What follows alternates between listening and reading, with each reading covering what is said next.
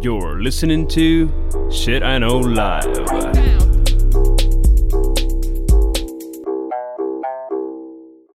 Доброго времени суток! З вами ваш любимий подкаст Shit I Know Live, і ми його незмінні ведучі. Кріс Косик. І Діма Малеєв.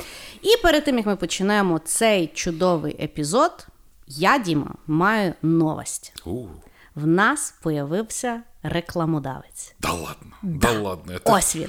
Цей випуск виходить за підтримки компанії Rider 1991. Це перший український дизайнерський годинник, який в 2015 році створили київські годинникарі і львівські дизайнери. Надихнули на його створення з одного боку атмосфера та стилістика мотокультури Cafe Racer, що зародилась на початку 60-х років в Лондоні. З іншого боку, враження від подорожі по Україні одного з друзів-дизайнерів на мотоциклі відразу після української революції 2014 року. Зараз ці годинники мають як любителі мотоциклів, так і просто любителі хорошого дизайну та українських брендів. Серед власників вже Федорів, Джамала, Дахабраха, Онука, Марина Карпій, Бальбек та інші. Ми з Дімою переконані, що годинник Райдер 1991 це класний подарунок на свята. Посилання на інстаграм бренду, де можна роздивитись цей чудовий годинник, можете знайти в описі цього випуску. Хорошо. Значить, е, в нас сьогодні 47-й епізод, четвертий сезон іде. І сьогодні, це не значило. Щоб це не значило. І сьогодні в нас буде дуже цікава тема. Все, як ми любимо, дослідити, розказати і одне одного подивувати наших любимих слухачів. І звучить вона наступним чином: про маловідомі факти з історії 2. Чому два? Нагадаю, що ще в далекому епізоді 12-му ми з Дімочкою розбирали історію, е, інцест, всякі вещі. Дуже нам сподобалось, і ми вирішили повернути е, цю чудову тему. І тому що історія, вона, як, по- як показав принаймні мій ресерч, взагалі бездонна, і є чого повчитися. Тобі як пішло? Мне вчера очень круто пошло. Я прям чего-то там понаходил, столько всего интересного. При этом я, наверное, вчера в первый раз получил удовольствие от факт-чекинга, потому что я нашел вот там вот кучу историй, начал их проверять. И звездец. Оно так и есть. И я как-то совсем по-другому начал смотреть, как люди вообще на историю в целом смотрят, знаешь? Е, да, я причому, що мені теж сподобалося, бо я минулий раз я так дуже е, історичну історію якби пішла. А, с- а цей раз я вже понаходила якісь такі цікавинки, е, гуморески, і вони мене дуже потішили.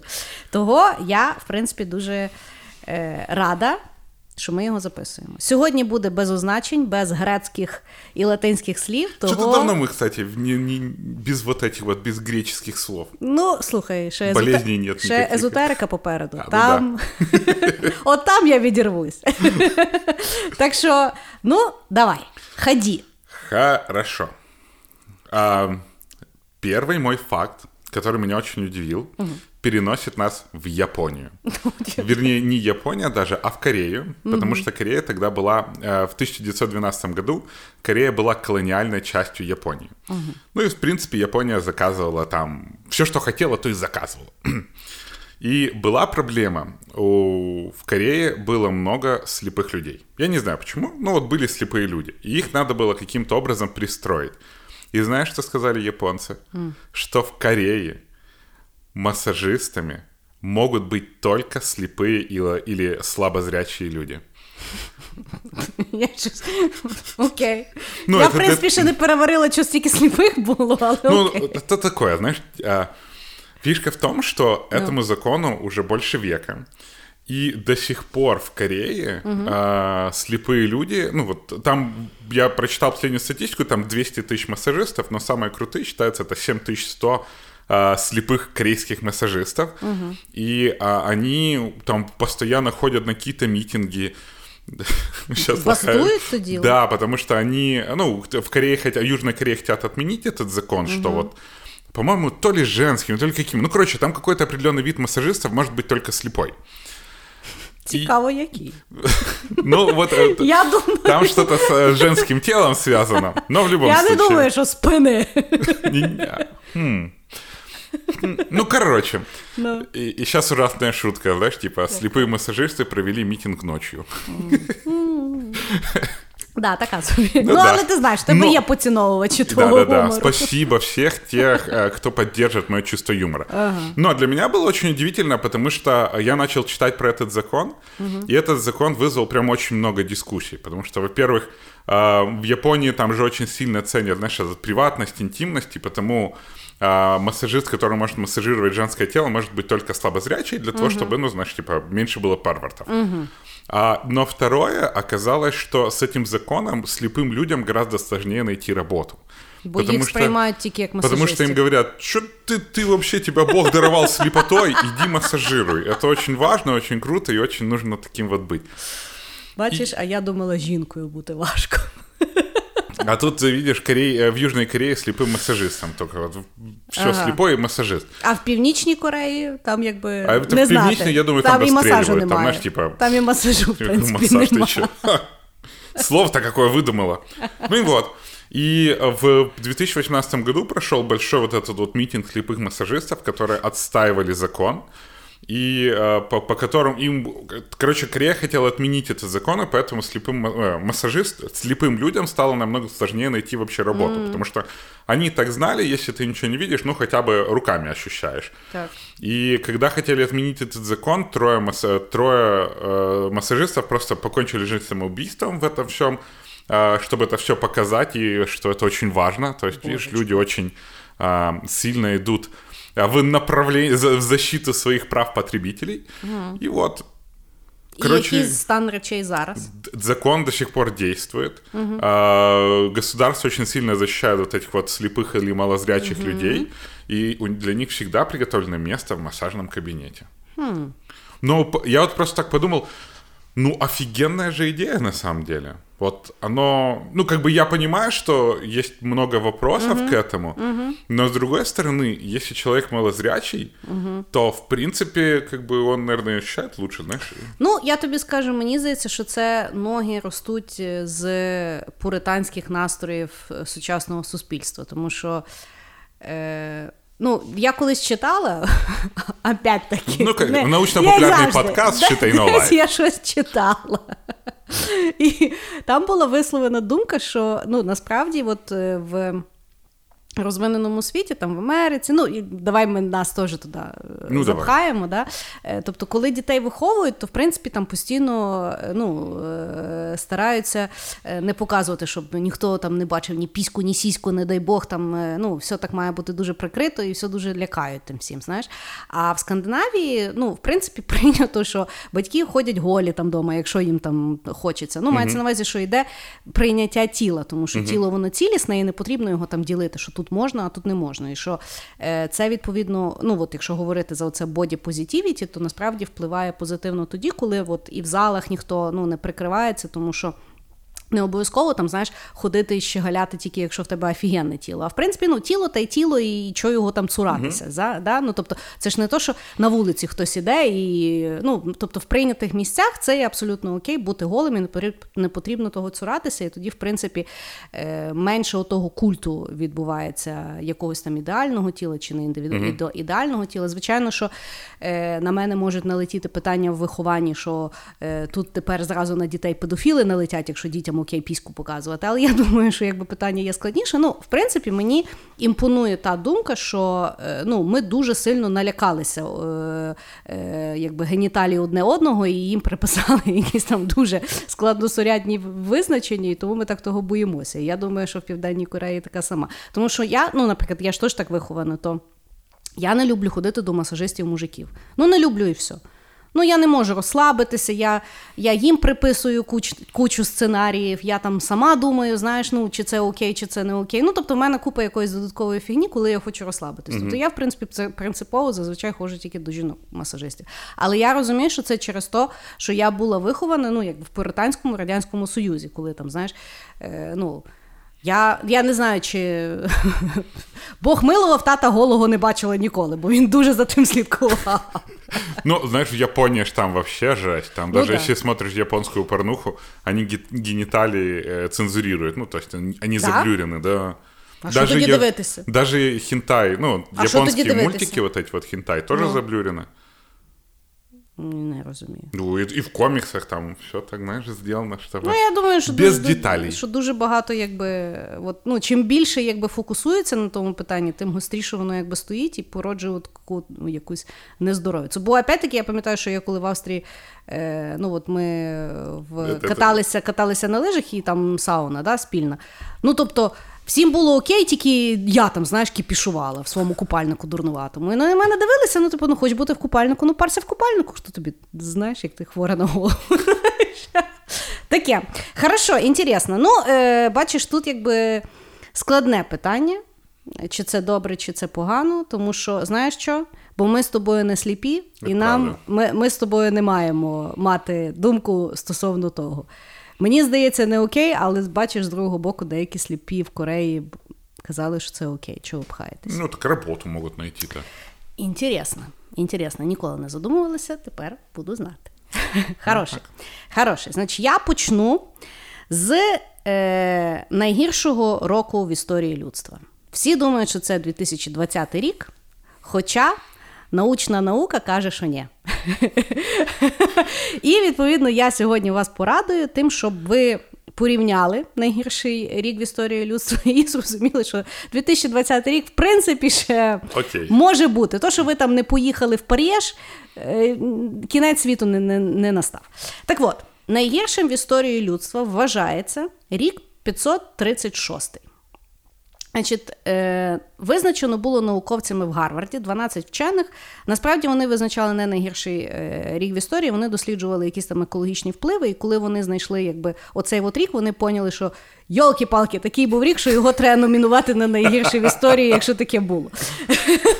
Так от, значить, е, чому він був найгірший? Ну, було декілька різних аспектів, які вплинули на е, весь світ і на людство на декілька років вперед. Значить, е, в 536 році в записках е, мужчини, якого звали Прокопіус, він був. Что-то е, имя сразу, ничего хорошего. Не- не- Да.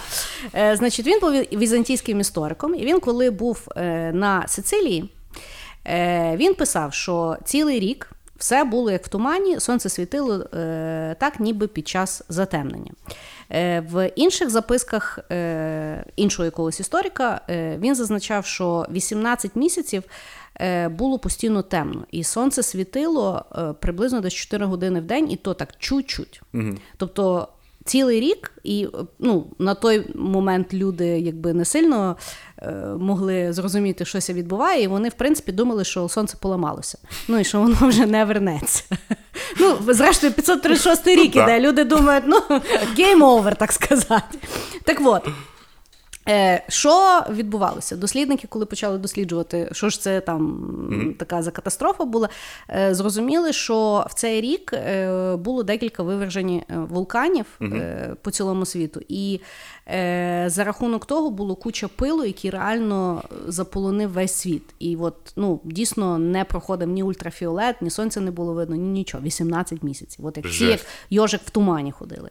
Значить, е, через брак сонця, е, ну, по-перше, не було ультрафіолету, по-друге, це холодно було.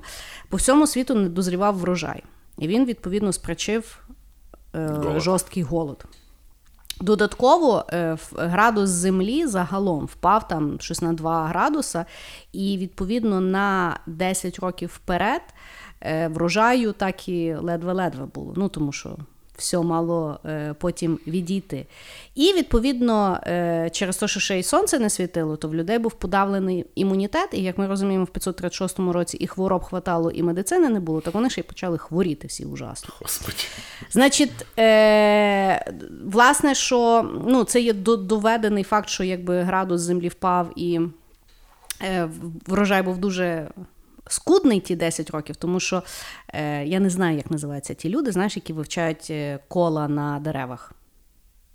Ну, знаєш, кільця Я понял, на деревах. который возраст деревьев. Так, зрізають дерево і дивляться кільця, і що, щось вони там Ну, щось вони там вивчають. І відповідно вони побачили по цілому світу, ну ті от самі такі древні секвої, що кільця е, всі йдуть якби рівно, а і йде якийсь такий збій жорсткий, коли ну якби. Щось там з тими кільцями не так. І вони поняли, що це якраз було от, от цей от період. Кошмар. Так. Значить, е, нагадую, в людей подавлений імунітет, все в тумані, голод, Жить нечего, И- есть нечего. наступає чума. Значить, А, это ж первая самая чума. Да, і це чума, яка починалася з гнійничка на руці. Потім ті гнійнички розповсюджувались по цілому тілу, і потім ті гнійнички відкривалися і прискали гноєм. І так, відповідно, дуже багато людей хворіло, помирало. І в Константинополі, ну, в якийсь момент, якби все місто було покрито трупами. І на той момент е- їхній імператор Юсті- Юстиніан ну, каже: слухайте, давайте вивозьте то все, десь хороніть їх. І відповідно тим самим він спровокував ще більшу е, розповсюдження чуми, тому що здорові носили хворих і далі, ну, словом. Чому, власне, назвали Юстиніанську після цього? Значить, щоб ви зрозуміли, померло е, під час тої чуми 50 мільйонів людей. Мы, мы говорили, кстати, Да. про эту чуму в нашем выпуске Да. про пандемии. Да. І е, це ще був не кінець року. Значить, в Китаї. в Китаї в тому році погода взагалі зійшла з розуму. Значить, там е, є за, записки про те, що почав падати е, дощ з жовтого попілу. І вони навіть спеціально придумали ціле слово для того. Я не буду говорити то слово, бо до китайських слів я ще не доросла в тому подкасті. Але мається на увазі, що ну, от така от сталася фігня. І після того, як от, ну, і тобто, це не то, що там воно чуть-чуть посипало, знаєш, і, і все. І всі там о, інстаграмку зробили перший день жовтої зими. А воно якби ну, збиралося так, що вони лопатами то, то все діло збирали. Відповідно, після того колапсу е, в них почався голод на два роки, померло 80% населення. А після того в серпні пішов сніг. Це, в принципі, все, що я знайшла про рік 536. Тобто, от, е, якщо порівняти, знаєш, як хештег Worst Year Ever, У нас ще неплохо. 536. Угаманітісь, людінки. То, що ви свої рильця маєте прикрити маскою раптом, коли заходите в магазин, це взагалі не вважається. Какой кошмар. Ти уявляєш? Бу- От то людішкам Вот не это да, повезло. ты представляешь? Хорошо, что у них не было интернета, где можно было поныть. Та ну в сраку, знаєш, тут рахуй, і це ж до нас тільки дійшли записки там якихось там, знаєш, е, Ті, хто істориків. писать умів. Да, ті, що, а ти уявляєш, скільки би, якщо б люди могли би реально полишати ті листівочки. Господи. Я, Мені я знаєш, не- як мені нагадало, я не знаю, що я згадала. Я причому, що Сашу попрошу, я, е, ми знайдемо лінку і вставимо в Ютуб. Є якийсь польський ну, типу, аудіо, е, ну, якісь такі гумореска.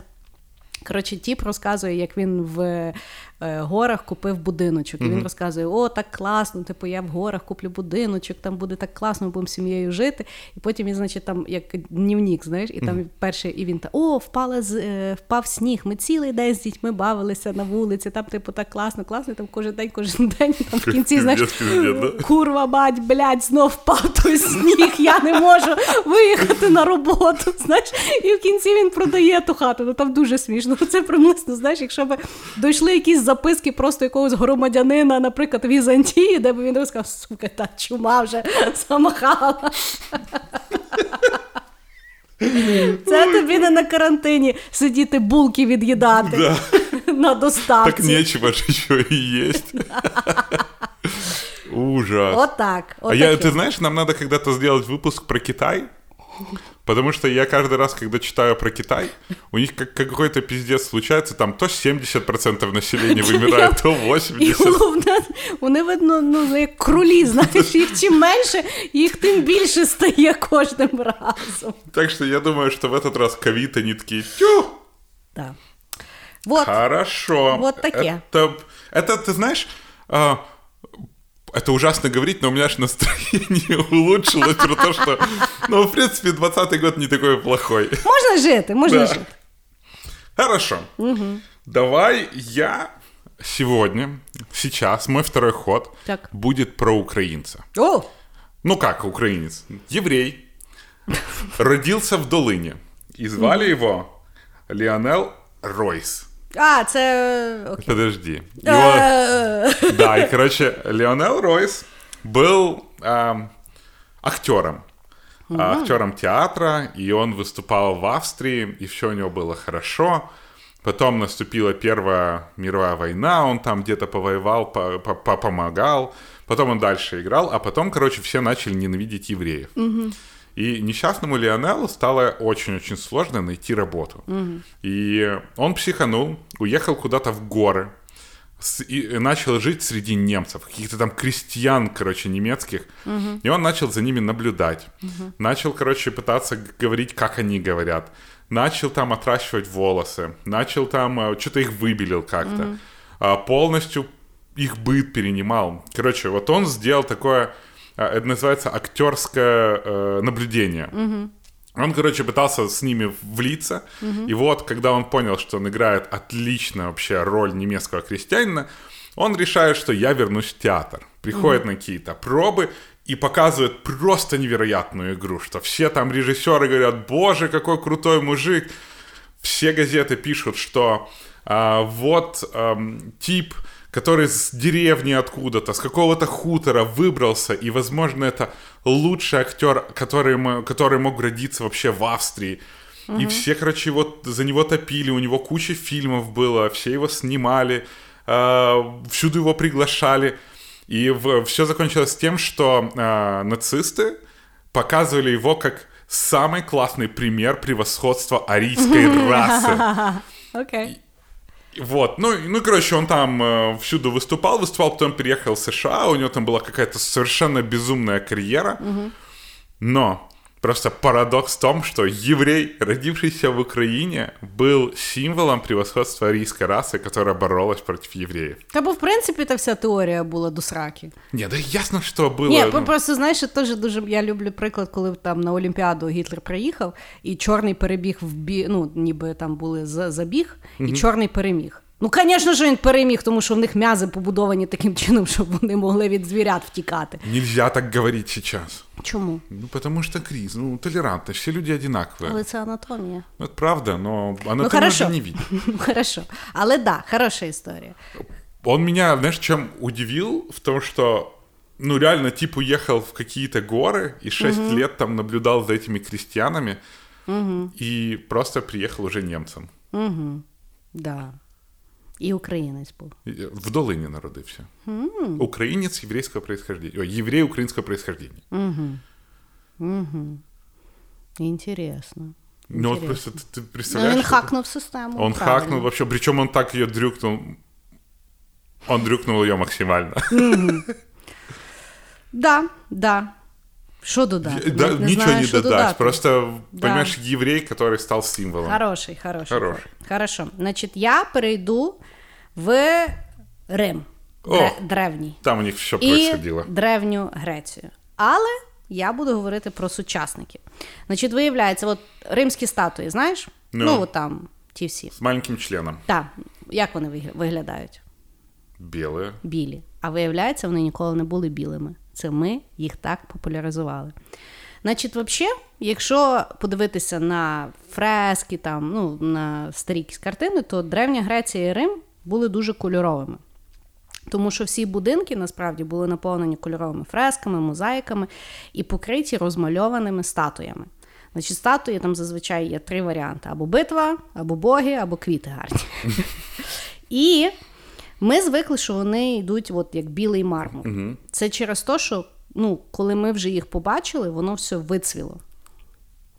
А оригінально вони то все розмальовували. Тобто вони їм малювали губи, квіт. Ну, тобто воно все було дуже-дуже красочне, так сказати. І насправді винний в тому, що е, ми думаємо, що всі статуї є білі, є Мікеланджело і загалом весь Ренесанс. Значить, Ренесанс. Виявляється, я того теж не знаю. Дуже надихався е, класичним е, мистецтвом. Тобто вони, по суті, зробили відродження класичного мистецтва. Вони дивилися на мистецтво древнього Риму і Греції, подивилися на ті всі статуї, і такі, о, я собі теж таке зроблю. І відповідно воно дало той поштовх. І коли вони робили оці от репродукції свої, вони їх робили білими, тому що вони їх побачили білими. І відповідно потім навіть е, історики е, мистецтва. Коли вони описували там класичний, е, класичні статуї, то вони писали, які вони прекрасні за рахунок тої білизни. Хоча вони не були білими. І відповідно ми вважаємо, що вони гарні білі, тому що ми просто привикли їх такими бачити. І якщо ти побачиш, насправді є дуже багато реконструкцій зараз, тому що вони почали досліджувати, а вони знаходять якісь там старі фрески, як виглядали оригінально, є описи тих статуй. Плюс вони ще зараз вміють ультрафіолетом, вони світять на статую, вони можуть навіть бачити паттерн, який був, або колір. І вони від, від ну, якби вони не, не на ту статую якби накладають, вони роблять 3D. Копію і її розмальовують. І насправді, якщо ти перший раз побачиш навіть ну, статую, які ти приблизно бачив, для тебе шок, тому що ну воно, як знаєш, якесь циганство.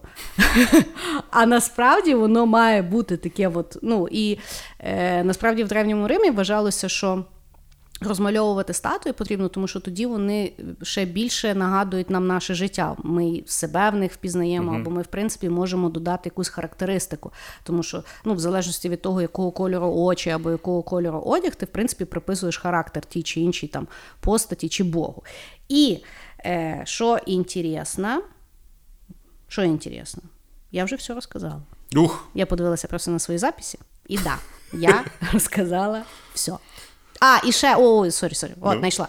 Значить, е, власне, що доказом, ну, реально, реальним доказом того, що це все було розмальовано, стало, коли знайшли е, місто Помпеї, тому що там дуже багато речей було в ідеальному стані. І, власне, знайшли навіть е, картину, де зображено, що чувак розмальовує статую. круто. Да. Я просто, знаешь, представляю, что вот обычно в каждом фильме, какой-то компьютерной игре, они все вот это, они бегают по Риму, и Рим у меня всегда в голове был белый, знаешь, все белое. Мгм, да. А тут ты сказала, Е, что... Колізей був розмальований, е, той, е, оц- ну там, де ем, с- храм Афіни, він весь був розмальований. Тобто, якщо навіть зараз, ну от якщо там ну, вони роблять фотографії, придивитися, тобто там видно такий дуже-дуже тьмяний від, відтінок. Але в всіх описах то все було розмальовано.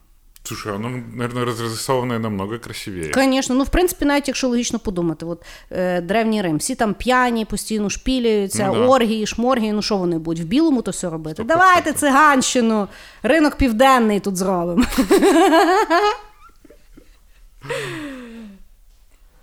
Блин, Калигула, ты нам врал. Да, да. Я просто, знаешь, что-то вспоминаю, вот ты сказала про Рим, и там вот этот в Калигуле был момент, когда они чувака напоили вином так, что у него аж жи- пузо так типа Я не дивилася. и, и прокололи. И она так фух, вылилась. Я так Ну думал, от, бачиш, да. і того вони, Стопудово, вони, вони би в любили білому все. не були. Ну, то, то нудно. Але кажу, кож, перший раз, от коли, е, ну і теж я е, нашому е, любимому монтажеру Назіку дам е, лінку, я бачила ну, от розмальовані оці от статуї, воно дійсно перший раз ти бачиш, воно якесь таке, ну, взагалі не то. Але виявляється, ми просто звикли до не Да. того. І це е, референс до одного з наших любимих е, тих випусків про когнітивні упередження. Ми просто звикли, і тому ми вважаємо, що так гарніше. А насправді питання гарніше це як гарніше було в древньому Римі. Не, я просто сейчас себе в голове представляю, знаешь, как это разрисовано. Мне, мне больше нравится такая вся барселонщина. Ну так. Ух, круто, круто. Вот это я не знал вообще. Окей. Мой следующий ход. Вот ты сидишь в нашем мерче в футболке. Да. А ты знаешь, для кого футболки были придуманы? Ні. Так вот. А, вот такая вот подводочка. На самом деле, э, футболка была придумана в 1904 году компанией Cooper Underwear. И м, там до сих пор, я когда вчера углубился, до сих пор спорят, или футболки придумали Cooper Underwear, или футболки не придумали, или это вообще древний какой-то паттерн. Но сошлись в том, что все-таки на рынок футболку вывели Cooper Underwear. В чем была фишка футболки? Короче, раньше мужики, когда одевались, они одевали всякие там а, рубашки, у них там было очень много, знаешь, там пуговичек, Так. все вот это вот было красивое такое, а, должно быть отглаженное, такое, такое вот все. Но для того, чтобы ты все время так красиво ходил, тебе нужна была баба. Жена твоя, Логично. которая следит Яка за этим всем, да, да. пришивает тебе пуговицы. Так. И вот, значит, компания Cooper Underwear запускает рекламу на которой стоит очень грустный мужчина. У него не застегивается рубашка, потому что у него отпали все пуговицы, одна там пуговица есть. Он весь такой грязный, он весь такой несчастный, он весь такой э, с большим пузом, и ему очень плохо. Угу. Все потому, что он одинокий. А угу. потом показывает его в футболке на футболке нету. Ее не надо стирать, потому что... Ее не надо гладить, потому что она у тебя выравня... выравнивается на теле. Так. Там нету пуговиц, которые, тебя заст... которые надо застегивать, или которые, если отвалится, их надо пришивать. И вот они показывают вначале того неудачно, а потом его же в футболке, mm. и он типа такой вот счастливый, довольный мужчина. Mm-hmm. И они писали, что футболки — это одежда для холостяков. Типа, пока ты не нашел свою бабу, которая будет следить за твоей одеждой, mm-hmm. ты должен носить футболки. Mm.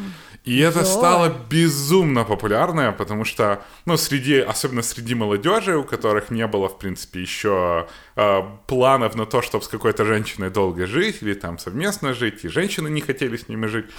И в результате футболка была придумана именно для такого типа мужчин. Я вначале, когда прочитал, что футболка была придумана для одиноких мужчин, я так, ух, интересно. Так что ты сейчас в мужской одежде. Значить, я в такі антифеміністичні вещі Максимально, сижу. да. О, інтересненько. Ну, Чекай, сам... але в принципі крій до того був, чи вони якби вообще...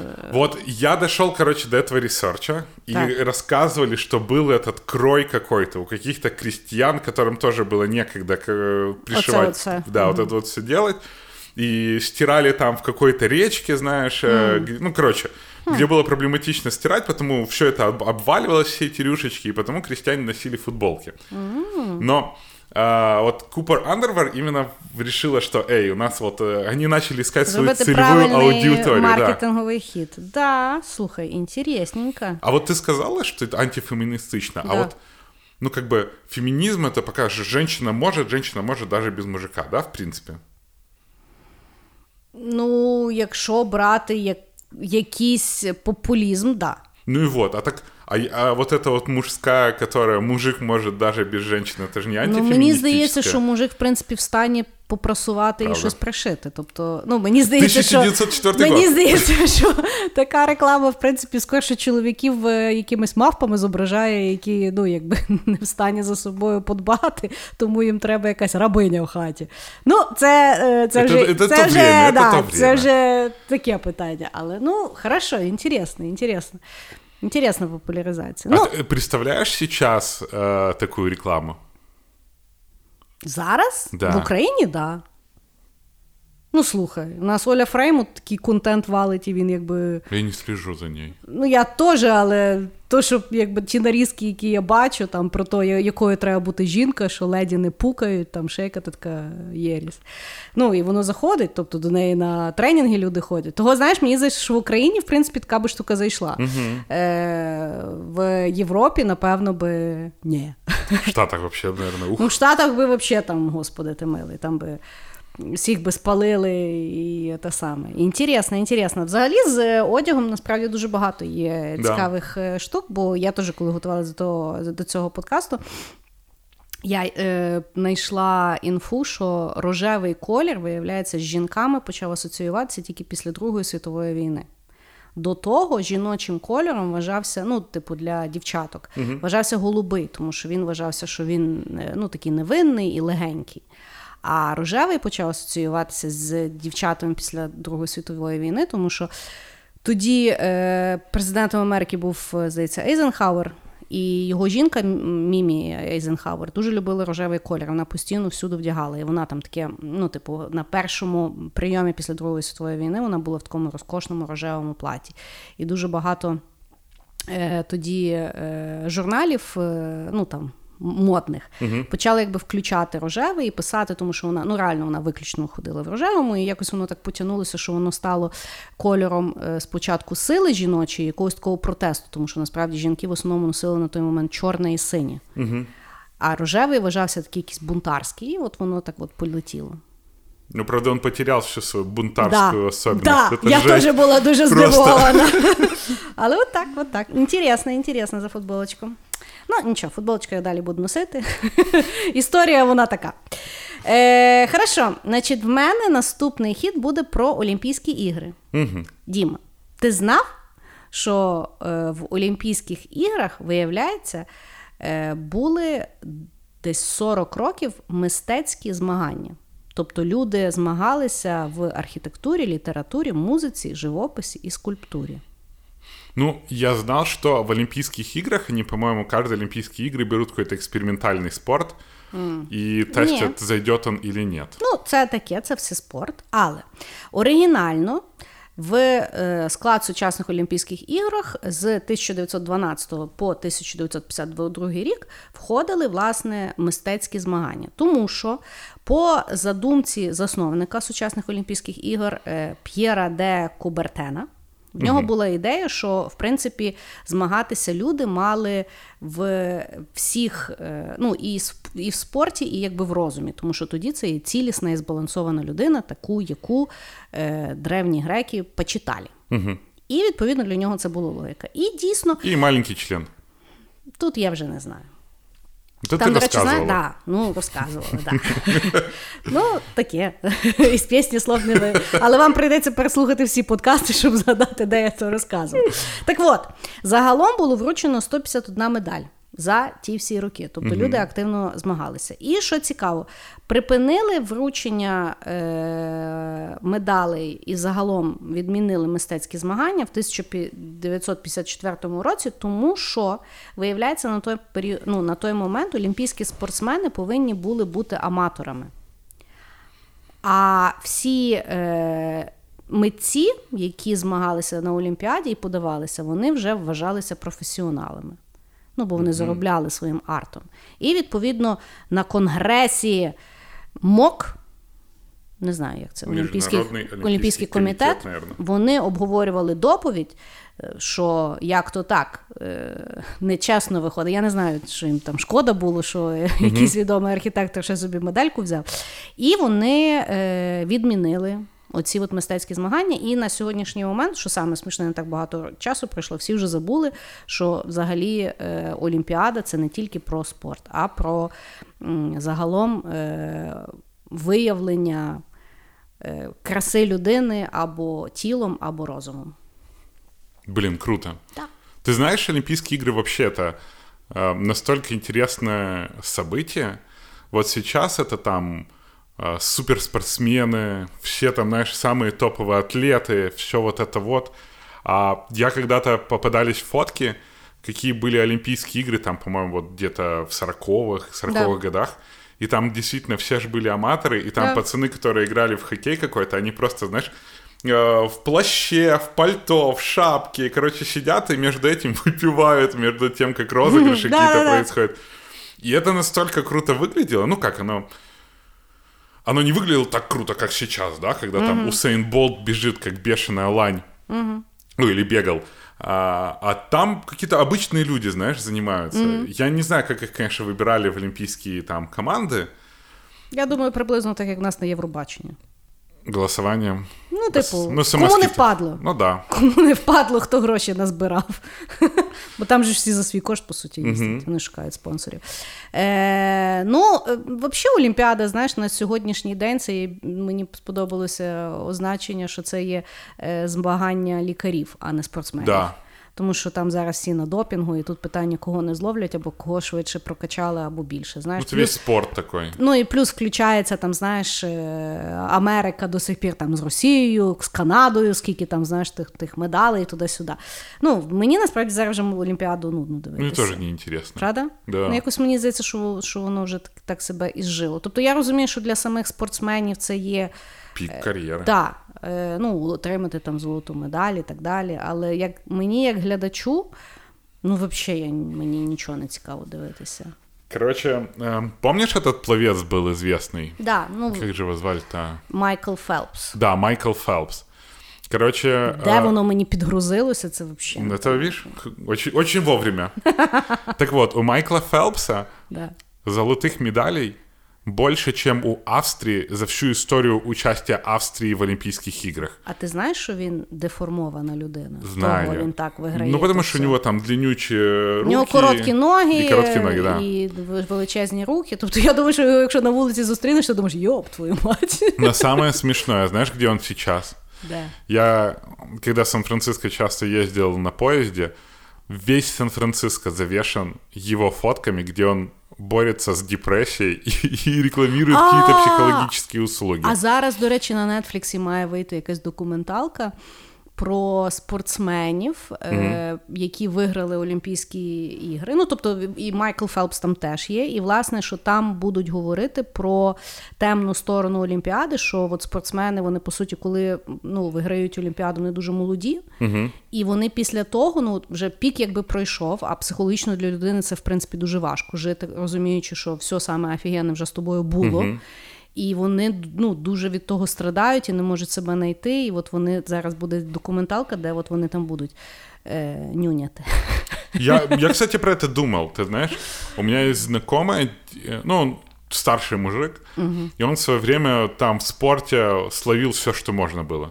А сейчас он тренер в какой-то школе, и при этом он просто бухает. Ну, потому что ему скучно. Ну он, да. он, он, вот, то- он как бы прожил свою жизнь, и те- человек действительно просто доживает. То есть он не может себя найти в чем-то другом, потому что он всю жизнь занимался спортом. У него он там... Ну там ще інтенсивність зовсім Да. інакше, знаєш, тому що вони дуже привикли ну, якби вйобувати, і причому, що дуже багато людей їх зазвичай обслуговує, або вони там дуже з багатьма людьми там співпрацюють, або ну, тобто постійну зайнятість. А потім, ну знаєш, як от світло виключили, і от чим зайнятися. Мені здається, що це дуже от схоже на е, людей, які були, ну, працювали в воєнній сфері. Е, От в мого Саші тато бувший воєнний. Він розказував, що от він коли пішов з армії, да, він каже: От я місяць сидів, я не розумів, що мені робити. Він каже: Я поняв, що я привик, що ну, я знаю, що я їм, де я буду, і мені говорять, що мені робити. А сам прийняти рішення, чим мені сьогодні зайнятися, я не міг. Знаєш, і це ну дійсно, от, і мені здається, що в професійних спортсменів така сама штука. Да. Тобто в якийсь момент, ну знаєш, треба вирішити, чим ти сьогодні займаєшся. Типу, На тренировку ну, на ж не тренировку, надо. а нахіра, да. І от, ну і просто кажу, мені здається, що з такої жорсткої інтенсивності, тобто переключитися, е, ну, треба мати ще якийсь е, інтерес. А ще не дай Бог, якщо травма, це ж взагалі піздець. Вот да, травма это вообще... А ты представляешь, травма на каком-то финальном этапе? Ну да. Це ну, ж- да. Я пам'ятаю, як е- Зідан плакав. Е- ну, для, може, для наших слухачів буде шоком, але, шоком, але я, буд, я люблю футбол. І я пам'ятаю, що він, коли грав за збірну на чемпіонаті світу останній раз, і в фіналі ну, його ніби дискваліфікували, бо Там, де його, да, там, де він головою стукнув, бо вроді як той тип його обзивав його мамку, ну неважно. Е, і я пам'ятаю, як він плакав, тому що він розумів, що це його останній чемпіонат. І так, от, типу, просано. Але, е, скажімо так, ніхто не пам'ятає, хто виграв того року чемпіонат, але всі це всі пам'ятають, що да, Зідан, дав, дав типу головою. То теж е, не знати що. Ну, от так. Хороший ход. Да, да, да. Хорошо. Я переведу... Я нас перенесу в Америку. В 1956 год. Год, когда Америка и Советский Союз тестировали, кто сможет сделать больше и круче бомбу ядерную. Е, Сумнівний, е, сумнівне змагання, так сказати. Але Ну, знаешь, э, знаешь, Олимпийские игры по, по ядерным взрывам еще не проводили. Ну, короче, 1956 год. Каким-то ученым взбрело в голову проверить, если ты окажешься возле ядерного взрыва, и э, ты, допустим, они моделировали ситуацию, что вот взорвалось все, и ты идешь по улице и внезапно нашел пиво. Можно ли его пить? це схоже на мою лабораторну з БЦЖ в університеті. Ну, реально, как- вот да-да-да. Ну, типа, к- вот пришло в голову такая штука. Ну я ж кажу, то нормальні люди не складають. И что они сделали? Они построили реальный город с барами, с холодильниками. то есть они же реально как бы проводят таких, ну, очень точных условиях. Так. Завезли туда пиво, завезли туда лимонад, завезли туда что попало. И э, у них было два баревича. Один бар находился в 350 метрах от эпицентра взрыва, и второй в 500 метрах от эпицентра взрыва. И, значит, начали взрывать они эти ядерные бомбы. О, Господи. Ну, так они же до сих пор всегда всегда взрывают. Ну, сейчас до сих пор проводят Да? тестирование, конечно. А то не заборонено? М, Не уверен. А Грета куди дивиться, бляха-муха? Грета дивиться, куда... Где Що деньги вона дать. за пластикові пакетики переживає? Ты знаешь, у Грета сколько стоит лекция? Багато. Вот. Ну-ну. 50 тысяч евро стоит Грета на лекцию. Ну, слухай, малі треба збирати. Это правда. Мир Ну. ей надо спасать еще. Так, ну, почали Ну, короче. взірвати. Вз- И они взорвали эту бомбу возле этих Боревичей. Естественно, там половину всего снесло. Естественно, Ну, там логично. половина разбилась. Но некоторые банки лимонада и некоторые банки пива, они оказались целыми. Их начали проверять, насколько они радиоактивны. Оказалось, что они радиоактивны, но не без, ну, как бы безопасно достаточно. И тут у них была проблема. А давайте мы узнаем, поменялся ли вкус? Господи, якісь хворі люди. Ну, И нашлись люди, которые решили это попробовать. Короче, они сказали, что вкус слегка поменялся. так.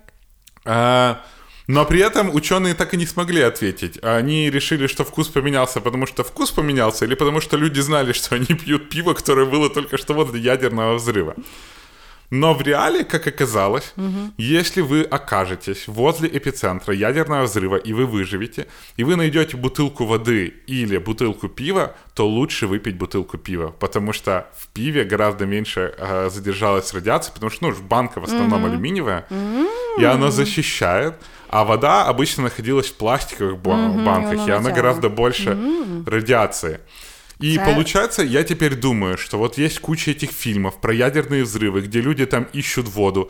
Сука, надо пиво искать, ты понимаешь? Что? Баночка. В баночках пиво или лимонад. Це хороше знання, яке я сподіваюся, нам ніколи нікому Я не теж очень пригодиться. надіюсь. Але це, це класно. Я, знаєш, ти розказував за тих типів, які погодилися попробувати на смак. Я згадала, ми коли в Америці жили, то в нас там був знайомий. Ну і він, ну, він якби не мав офіційної роботи, постійно на якихось. Прироботках, знаєш, і в Америці дуже є специфічні прироботки. І він до нас раз приходить, він каже: Я от там думаю, е, піду я на е, тестування якогось нового е, препарату. Да-да-да. А ми кажемо: ну а що? Він каже, то дуже класно платять, там щось 20 тисяч баксів. Я кажу, а що треба робити? Він каже: ну е, там якби тобі дають препарат, і єдина умова 30 днів треба лежати в ліжку і не вставати. Угу. І типу класне діло. Я кажу, тіп, ти взагалі нормальний? 30 днів лежати в ліжку, то що тобі дадуть? Після того ще, напевно, лічитися треба буде за десь 50 кусків, щоб то все вивезти. Того, да, таких людей хватає. Так после вот этого тестирования Так. открылась пивнуха. Открылась э, какая-то э, локальная, короче, пивкомпания, начала выпускать ядерное пиво, где... Но э, по закону, оказывается, нельзя использовать там слово «нуклеар», бомб, что-то там в торговых марках. Да? И да, их там заставили, у них был огромный скандал, потому что они, э, ну, как бы люди начали думать, что это то пиво, которое было возле взрывов ядерных. И они это все покупали, и это вроде бы ты обманываешь людей. Короче, там, ну вот меня просто удивило, как люди по- попытались это все коммерциализировать. Потому Да. что когда люди узнали, что это пиво, когда люди думали, что это пиво, которое было возле То вони його ядерных взрывов, хотіли купляти. они все его начали покупать. Так, а коли потому знали, что- що ні, то вони відчули, що їх обдурили. ну, типа, им, было- по-моему, им было пофигу. То есть им была важна легенда. Знаешь, как у нас Ну да. а, 17-15 пиво легендарных пивоваров. Такой, знаешь, легендарный пивовар такой, типа, песок какой-то сыпет. Такой, да! Е, той. Е, щось забула. Ну, короче, Вот такие вот тесты люди проводили в 1900... Я, я просто читаю, знаешь, 50 лет назад все было настолько проще. Типа, хочешь взрывать атомные бомбы, иди взрывай. Ти там пиво собі. Пиво, да, там мистецкая олимпиада, вперед по дизайну. Вообще, 50 лет, не, это уже 70 лет назад. То есть это 65 лет назад, все было намного проще. Ну да. Ну да. Е, ну, е, я тобі скажу е, на рахунок того, що пиво е, ліпше пити, ніж воду. Це теж хороший маркетинговий хід, який я здивована, що ніхто не використав після того. М- может, ты використал, А ми там не же... знаємо. Ну да. Хорошо. Ну, інтересно. Я, звісно, в шоці, що до сих пір взриваються е, ядерні бомби. Я просто люблю жити і не знати речей, які мені невигідно знати. Не, ну так есть же ядерные полигоны где-то. что Ну, это звідки я испытывают. то знаю? Ну, Ну вот я чувак. говорю. Ага. Я, я правда, ладно, я тебе скажу честно, я не знаю, или до сих пор взрываются. Бачишь, но мне треба кажется, ресерч не, не, не, робити. мне кажется, сейчас делают подземные ядерные взрывы. Хорошо. Ну, я думаю, у нас буде подкаст. е, Про де ми ядерні це- взриви. Про ядерні взриви. Чо, чом би і ні. Хорошо. Я перенесу нас е, на мій четвертий хід в Францію. Франция. Францію. Е, до Наполеона Бонапарта. Хороший торт. Да. Значить, е, імператор, він тоді вже був імператором. Е, імператор Бонапарт одного разу е, наказав організувати полювання на зайців для себе і своїх друзів. Ну і оскільки це був імператор, він перший раз полював на зайців, відповідно, зайців назбирали три тисячі. Ну, поїхали вони на них полювати, випустили всіх зайців, ті почали стріляти на них, і зайці вирішили напасти на Наполеона. Да І є підтверджений факт, що його, коли атакували зайці, він і вся його свита тікали. От таке тобі ватерло. Так що більше не завжди ліпше. Треба думати головою. Помнишь, вот, кстати, в 12 выпуске у нас с тобой было обсуждение, что Австралия, Австралия да. единственная страна, которая воевала с- со страусами и проиграла. Ну, того, того, що природа вона сильна. Не, а это же может быть реально страшно. У меня когда-то... То три тисячі зайців на тебе Да валять, як даже дурні. один. У меня у, у- у какой-то моей девушки был когда-то заяц. Не, вот Шо? кролик был, домашний. И это жесть так была. воняють. Нет, ты знаешь, он вроде бы не особо вонял, Да? но ты его берешь за уши, а он этими двумя лапами как валит тебе, короче, в солнышко. И и он меня постоянно избивал, эта тварь. То есть, жуткое вообще чудовище. Я, до речі, я, я бачила тільки кроликів, але ну, типу, я на село їздила, і вони Та їх там маленькі. розводили. Ну да. Вони не маленькі. Їх, типу, садять в таку е, Клітку. клітку, а та клітка як гріб. І вони доростають до тої клітки, і їх так насправді шкода, вони там сидять, вони навіть порухатися не можуть. Може, того вони воняють, бо вони. Ну, там Может быть. всі діла. Нет, то был вольный заяц. А, ну окей. Ну, ці, напевно, теж були. Отак. У мене короткий, короткий ход. Я, я что-то вспомнил, что я когда-то читал про Наполеона, и что он любил, когда его женщина не подмывалась. Интересный факт. Ну, а... Мене просто завжди, знаєш, як от зараз, після того, як ми ведемо подкаст, я якби постійно задаюся питанням. От е, хто то говорив? То, то знаєш, на якомусь Фейсбуці хтось там пернув в той час. Не-не-не, то, То короче, він писав, то в это нього было були- А, в нього ж исследование, как он переписка писал була. какой-то там Я графине поняла. своей жене, Ага. что он, когда приезжает, он просит ее не подмываться. Ну, то есть у типа горизонт планирования, знаешь, как бы почта ж долго шла, наверное. Ні, ну слухай, е, ну фетіш, він на то і фетіш. Ну, правда. То таке, знаєш. Я його за то не засуджую. Я тоже не осуждаю. А вот Тем за- что от зайцев, конечно, А от вимахуватися е, на полюванні це не дуже мудро. Жесть. Отак. Сколько вот мы исторических вещей узнаем с природой? Помнишь этот, когда макака покусала чувака, и там 250 тысяч турков зарезали? Да, це було цікаво. Хорошо. Ну Ух. що у нас зараз? Секретний ход? Да, наш секретный ход, который узнают только наши патреончики. Так что давайте подписывайтесь на Patreon, и там будет секретный ход. А вы пока слушайте наш чудесный джингл. Ну, хороші, хороші секретні ходи. Да, Давай, давай, фіналочку. хорошо. Моя финалочка переносит нас обратно в тот же самый Лас-Вегас, в Неваду, где взрывали атомные бомбы. Сейчас Лас-Вегас известен тем, что это город, где ты можешь найти любое Греха. развлечение. Ну да. На самом деле, казино, м, проституция в некоторых регионах, э, некоторых районах легализирована, а, наркотики, а, полетать на вертолете, полетать на самолете и даже поездить на танке у Шварценеггера. Но в 1951 году население Лас-Вегаса было всего лишь 50 тысяч людей. И там только начинали строить отели, только начала и, и- итальянская мафия развивать а, всю вот эту вот инфраструктуру казино. А вони туди просто, типу, бабки хотіли свої злити, правда? Ну, там очень много каких-то вопросов. Там же это все, вот это вот стрип и так далее, они находятся в индийской резервации. В индийской резервации там какие-то другие налоги или их вообще нету. И, короче, вот это вот крестный отец и бла-бла-бла, они сливали деньги для того, чтобы построить вот это вот все. Ну, Це приблизно як наші депутати зараз інвесторами стоять в різного роду стартапах. Да, где-то так. Ну и, короче, а, в то время, 1951 год, Так. людям а, возили на экскурсии, где ты можешь полюбоваться ядерным грибком. Когда в пустыне Люди тестировали, якісь короче, хворі. тестировали атомную бомбу, Так. там, короче, их возили на всякие смотровые площадки. І они вони в как- окулярах дивилися. Да какие окуляры? Ничего не исследовали, они просто смотрели. И то есть стоило это все счастье 3 доллара. И там я смотрел такие рекламы типа «Обозри ядерный взрыв своими глазами». И, и показывают кучу людей, Ага. которые сидят и смотрят, короче, вот на эти все взрывы. Но Так. самое жуткое, что я увидел, что вот строят отель, знаешь, такой бассейн какой-то, и вдали, короче, Грибок. такой ядерный грибок, и люди все такие, знаешь, в трусах смотрят.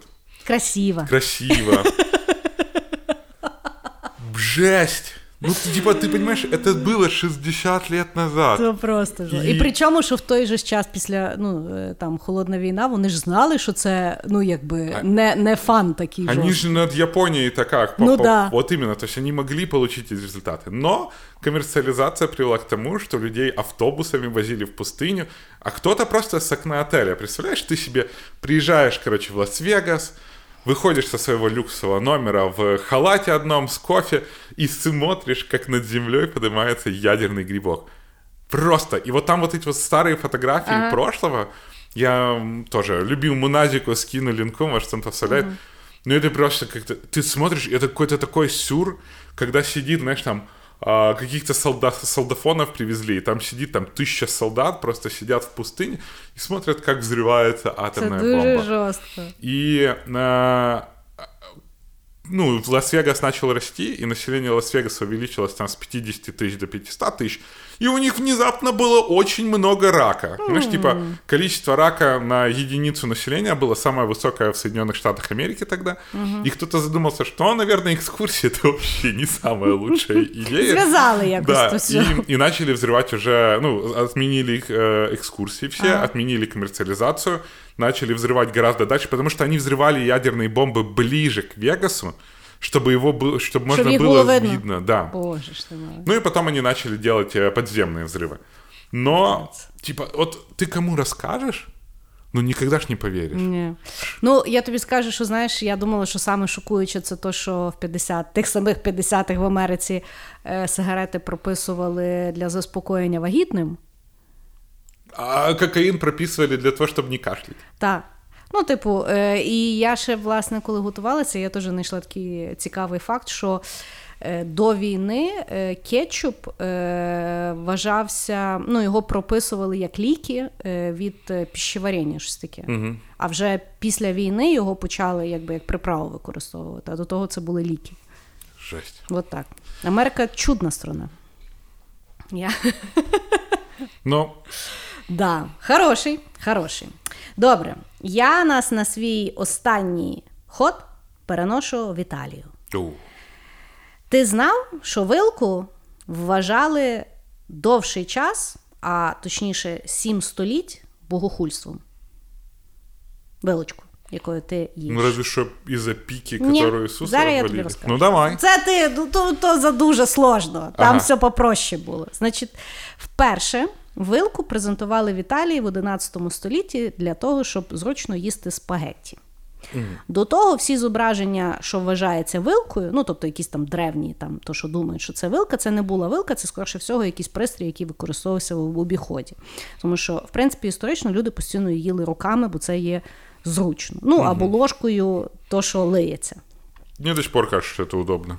Ну, я знаєш, в мене в мене дід колись їв спагетті ложкою. Це, напевно, були самі увлікательні 20 хвилин мого життя.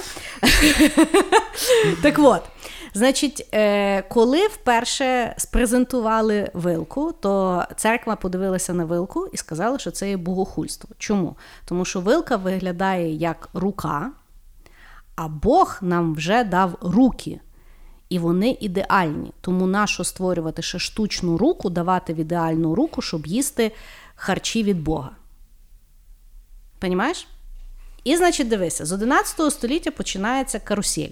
Угу. Тому що люди їдять як свині, угу. да? і тут їм показують вилку. І в них величезна дилема, тому що А, вилка є дуже дорогою, і з другого боку, церква їм каже, що тим самим вони грішать.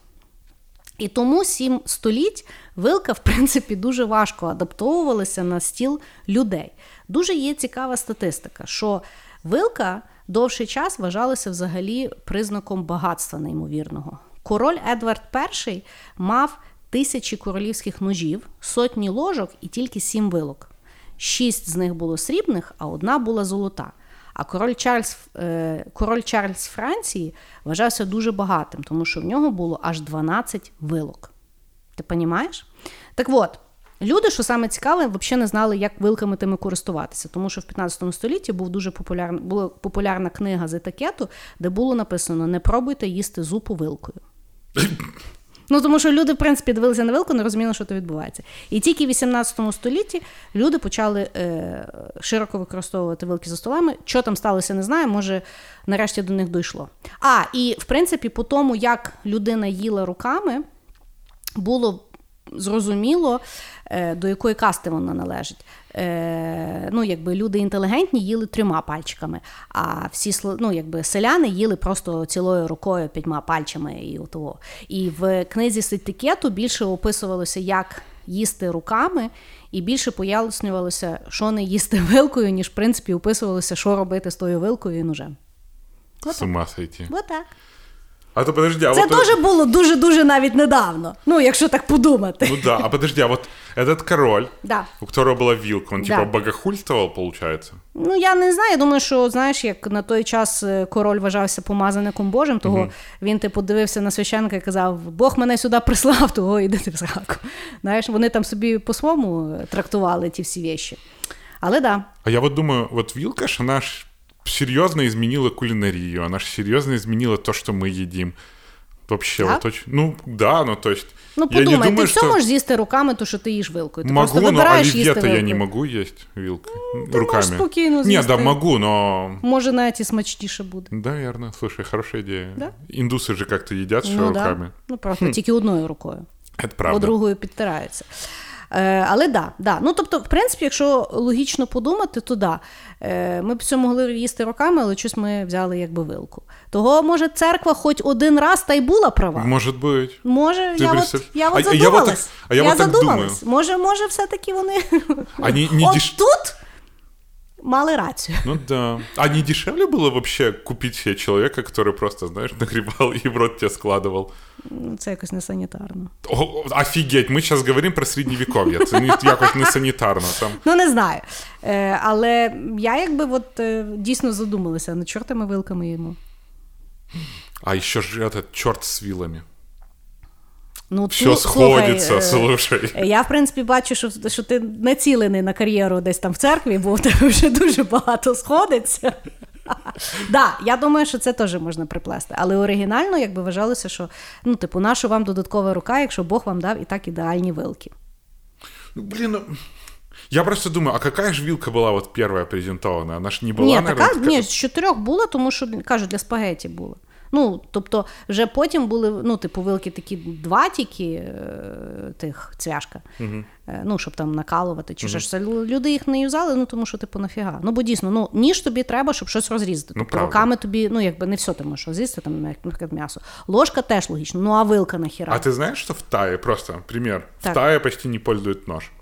Они всегда едят ложкой и вилкой одновременно, и они держат, прикалывают э, вилкой Так. и ложкой режут. а очень зрештою, ча- тоді можна і відкусити. Но Знаєш? им просто удобнее, потому что там же много риса, и они берут на ложку на та- много риса, короче, нагребают и едят. Я когда-то ел, так мне было очень удобно, на самом деле. Но они, я помню, я пошел со, со своими товарищами в KFC, и они курицу херячили, ножом, э, вилкой держали и ложкой отрезали все куски. Прикинь? Ну, бо зрештою, яка різниця, як їсти. Это правда. Знаєш, Главное, ви щоб так, вкусно ну, було. якщо так глобально задуматися, тобто е- етикет це, ну, тобто, звичайно, що по означенню етикет це є повага до іншої людини. Угу. Ну, типу, окей, знаєш. Але мені здається, в якийсь момент ми вже заігралися в то. Заигралась вот э, Ольга Фреймут, про которую мы уже сегодня да. говорили. Там вообще клиника. Ну да. А у нас что? Ну, бо логічно дивися, от дійсно в людей була проблема. Спагетті руками дійсно незручно їсти. А ты пробовала? Ні, факт. От давай попробуємо. А давай. І знімемо тобі на Ютуб. От я тобі придумала цікавий формат. Ну, хорошо. Ну що, покатались ми з тобою Да. по історії по світу. Час прийшов прощатися з нашими любимими слухачами. Наши самые любимые слушатели. Большущее вам спасибо за то, что дослушали до этого момента. Или досмотрели нас на ютубе до этого момента. Пишите истореньки, отмечайте. Мы вас прям очень гордимся, когда вы это делаете. Гордимте, гордимся собой, гордимся вами. И продолжаем, продолжаем делать этот подкаст именно для вас. Мы рады, что вы пустили нас в свои ушки. Пока-пока. Всем пока.